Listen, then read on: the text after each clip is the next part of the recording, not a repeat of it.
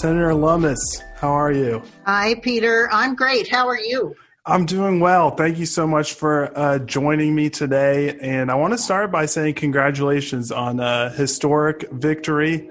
Uh, the first woman ever elected to represent Wyoming in the U.S. Senate, and definitely by far the, the most outspoken and proud Bitcoiner ever elected to the Senate.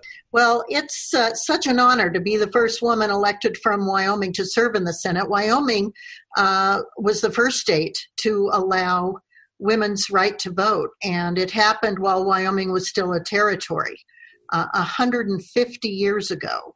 So, um, this is a great milestone to break this final barrier for Wyoming. We've had the first woman governor in the nation and uh, finally uh, a woman senator. And interestingly, both of us, uh, the Democrat nominee and me, the Republican nominee, both women this year. So, it's a very interesting year politically. It's great. Uh, but I wanted to start by asking you, kind of with this historic win, what is your outlook on the country right now, and what are your, some of your priorities for when you do take office?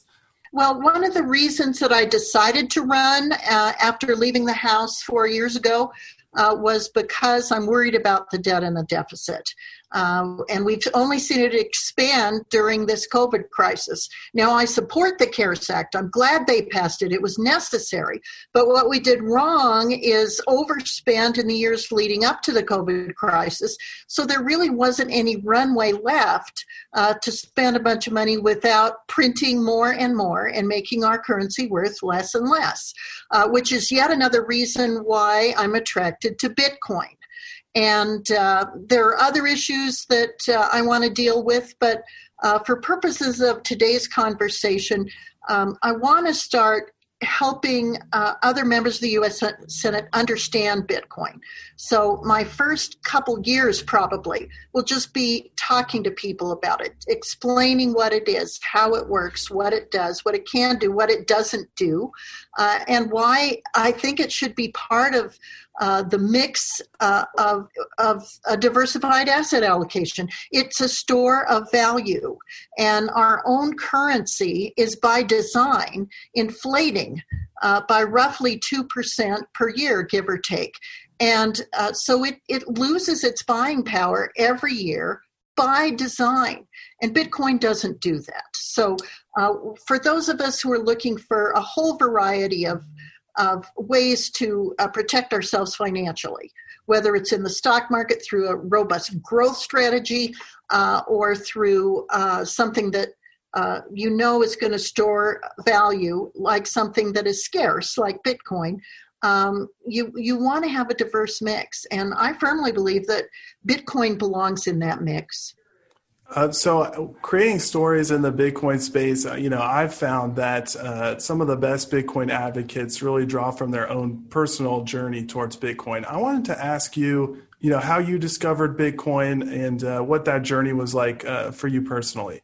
I had been Wyoming State Treasurer, and Wyoming's has permanent funds. So we take oil and gas and coal out of the ground. Um, it's it's used for fuel, uh, and then uh, the state gets a tax on it, a royalty and a tax. Uh, a portion of that tax is invested in what's called the Permanent Mineral Trust Fund. So it's taking uh, an asset from the ground and converting it to cash. So my goal as state treasurer uh, was to make sure that uh, that value uh, was not only retained but would grow over time.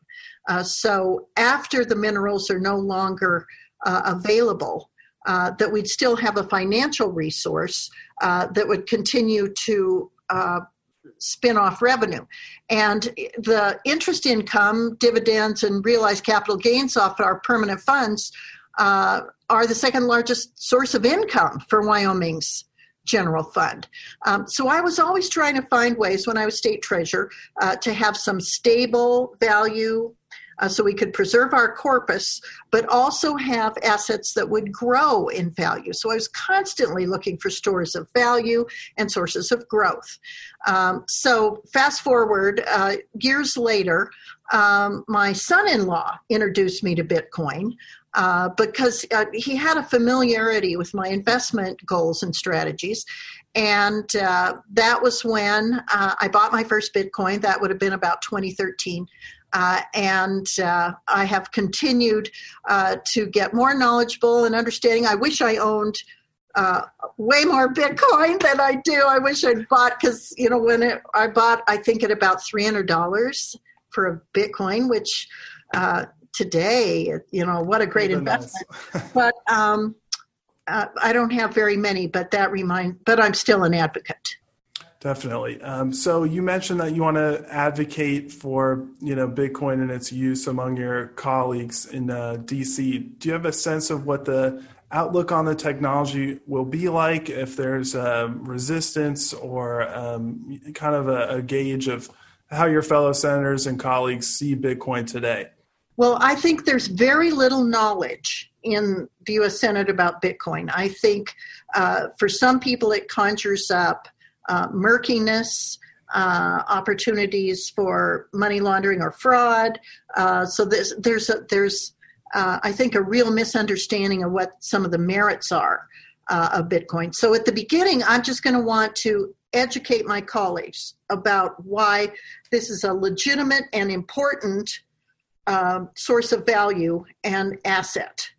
Um, and so my first probably two years or more are going to be spent just uh, educating people. Then during that time, uh, I want Wyoming, that is just the innovator in uh, a legal framework for Bitcoin, to have a longer time to innovate and keep going and uh, charter more um, special purpose financial depository institutions. Uh, we have had, uh, I think, two uh, that have chartered so far, and we anticipate that there will be more. Um, these are uh, financial institutions that doesn't lend money, uh, but that can transact in both fiat currency and in Bitcoin, uh, and allow that innovation to continue. Now, um, in my life, state government was always the more um, innovative, nimble, uh, creative uh, policymaker uh, as opposed to the federal government. And so uh, I see that happening in my home state of Wyoming. I want them to be able to continue to innovate without federal interference. So the my first goal is keep the federal government at bay let them know that this is not an area where they need to regulate, uh, and let the states be the incubators of innovation and allow that innovation to be incubated and nurtured here. Another thing that Wyoming did was pass these chancery courts, and so um, a body of law, case law, can be built in Wyoming uh, that will help uh, interpret and implement uh, these new Wyoming laws. And while Wyoming's innovating and other states follow us and begin to innovate as well, we want the federal government just to kind of keep at bay. So that would be my, you know, first goal is to inform and educate, and then um, keep the federal government at bay so states can innovate policy around Bitcoin. So, for, before kind of drilling into the positive incubation uh, kind of actions that the government can take, I think a lot of Bitcoiners are concerned about uh, federal regulation or government regulation that would try to limit their ability to use Bitcoin. Um, you mentioned you want to keep the government at bay. Have you given thought to kind of what specific action you would take if that type of regulation stems? uh, from some sort of like misunderstandings that a lot of our uh, you know legislators have about Bitcoin? Well, certainly, uh, I think there are a lot of misunderstandings about Bitcoin, uh, but I think that our presence uh, in the U.S. Senate uh, can help keep things at bay legislatively. Uh, the challenge will be to keep regulation at bay over in the executive branch. Uh, and since we don't know what the executive branch is going to look like quite yet, uh, the uh, certainly the financial uh, structure, the um, the ways in which uh, our financial laws are implemented through executive orders or through rulemaking, uh, those are going to be areas that we're going to have to watch and monitor. Uh, and so we'll also be playing that role is trying to monitor uh, the executive branch uh, so they don't uh, preempt innovation in ways that allow Bitcoin to play out according to its philosophical roots. Uh, as envisioned by Satoshi and others. You know, it was so well thought out conceptually that if you if you preempt its ability to play out uh, through regulation, it can really thwart what could be uh, an important player in in global commerce, uh, in the ability of people to uh, grow wealth and uh, to maintain that that source of stability uh, in something that uh, governments, you know, can't get their mitts on. So the the goal here is, you know, keep government mitts off of it and let it function the way it was designed. Right, and so to to uh, dive back into what the government can do to actually foster Bitcoin innovation, other than you know stay out of the way and avoid you know heavy-handed regulation. As you mentioned, Wyoming's been a real model for you know incubating blockchain-based, Bitcoin-based uh, businesses. Is that you know a model that you'd like to foster in other places around the country? What's fun about states is when they see each other innovating, they tend to copycat. And then you'll see uh, the innovation maybe take off in a different direction in a different state. Uh, and so um, I, am a firm believer uh, that states are going to be the right level of government, the right venue uh, for innovation to uh, occur. Uh, and uh, so that's why I want to keep the federal government at bay and let the states run with their, um, you know, more entrepreneurial and nimble um, capabilities. So, one uh, federal action that I think Bitcoiners sort of arrive at when they really think through the end game of this technology uh, would be a federal based, government based Bitcoin accumulation strategy. Uh, have you ever thought through that? Do you think that the federal government uh, should be accumulating Bitcoin? And if so, you know, what, what would a program like that look like in your mind? You know, I tend to think of it more because, again, I think like a state based person. Um, I, I think it is important and, and uh, appropriate, prudent uh, for uh, states that have uh, either funds that have are based on an endowment model or uh, retirement funds uh, to include Bitcoin in a fully diversified asset allocation. Now, in the case of federal funds, you know, the federal government doesn't have any savings that belongs to them because all we own is debt. There is no sovereign wealth uh, at the federal level. Uh, but there are retirement funds, there are uh, thrift funds, uh, and uh, a perfect example here is, is the post office. As I understand it, the federal postal employees retirement funds uh, are not invested in a fully diversified asset allocation. So we, if if that's because of some legislative impediment, we have to withdraw that legislative impediment. And I would hope that they would be among the first uh, to invest in uh, in Bitcoin or have that as a sliver of its asset allocation. Nobody should have all Bitcoin. You shouldn't. I shouldn't. Uh, it's hundred percent of our savings, uh, but um, it should be a component of it. You don't. Nobody wants all their eggs in one basket, and so it's important to have uh, slivers of all types of investments, you know, stocks, bonds, cash, maybe some gold or silver, some, in my case, cows, land. Uh, some people have timber. Um, there, there are a lot of ways to um, diversify assets. But the, the nice thing about Bitcoin is it's so easy. It's such a great and simple diversifier. Literally everyone can do it. Uh, so you mentioned at the top of our interview that you really wanted to spend uh, significant time uh, walking your colleagues through Bitcoin, introducing them to and educating them about this technology. Uh, as someone, you know, a media outlet in this space, I think about how we can educate more people all the time.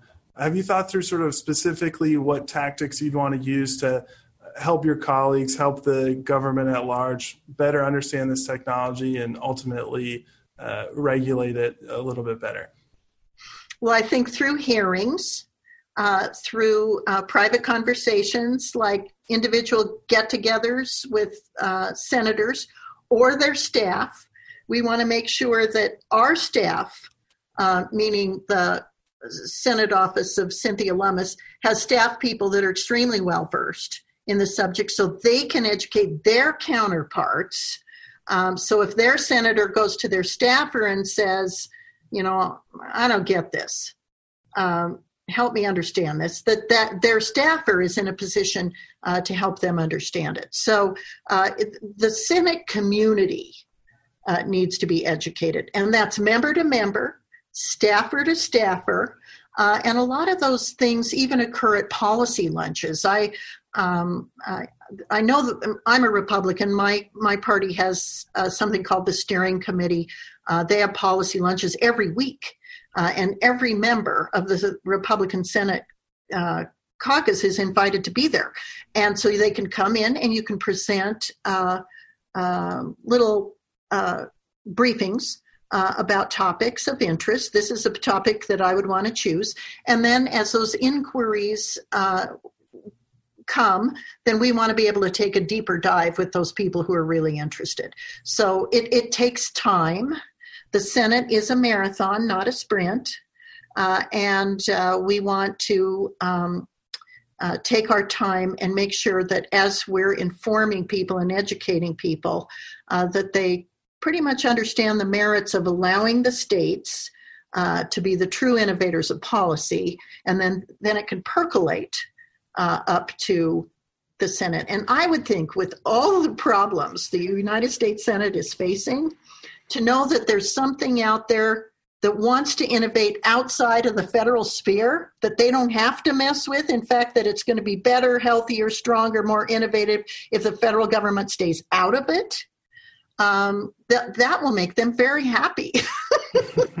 It's not so. COVID. It's not endless wars. It's not uh, uh, the national debt. You know, it's not these uh, intractable issues, the eventual uh, um, insolvency of Social Security or Medicare. It's not one of those. This is something that is innovative, uh, that actually can be helpful in addressing some of those fiscal problems, uh, that can eventually be used uh, to diversify uh, retirement funds, endowments, and so forth, uh, but that it can the lawmakers can just let it happen for a while.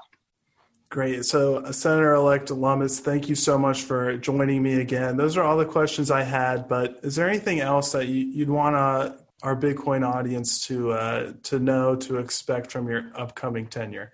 Uh, well, you know, I'm I I don't know what committees I'll be on.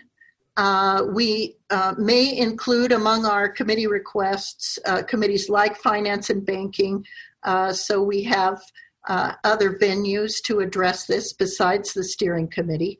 Uh, but we'll also want to find counterparts in, in the Democrats conference who have this same interest. and so I'll be working with them to explore that as well.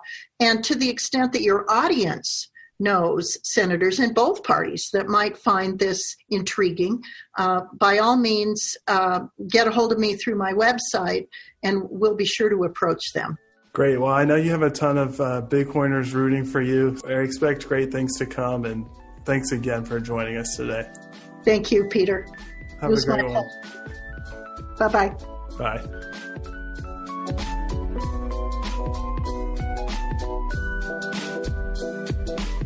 I want to tell you about BitcoinBlackFriday.com. Bitcoin Black Friday is a project from the team that brought you Bitcoin Magazine and the Bitcoin 2021 conference this coming April and May in Los Angeles. Bitcoin Black Friday is a celebration of the growing Bitcoin ecosystem and economy on the bitcoinblackfriday.com site, you're going to find deals for up to 50% off on your favorite Bitcoin gear and other merchants that are part of the Bitcoin ecosystem. That's right. They accept Bitcoin. if those deals are not enough, it doesn't stop at spending Bitcoin. This is about the entire Bitcoin circular economy. We have over 65 charities that you can support with Bitcoin on the site, as well as ways that you can stack sats and earn those precious Satoshis. So again, BitcoinBlackFriday.com, great place for deals and to earn and support with Bitcoin. And if that is not enough, we have teamed up with the Fold card. I'm sure many of you guys know that the Fold Bitcoin back rewards card is almost here. They have a wait list. And if you sign up for their wait list exclusively through BitcoinBlackFriday.com in the fold placement and on the banners on the site. If you sign up through that, you will be entered to win a raffle for one entire Bitcoin. That's right. That is one whole BTC. If you're a Bitcoiner, you know that is life changing amounts of BTC or in fiat. That is 13,000 $200 at today's price. And with all the volatility, that could be a lot higher by the time you hear this ad. So don't wait one second. Go to BitcoinBlackFriday.com, check out the deals, sign up for the Fold card, enter your chance to win an entire Bitcoin.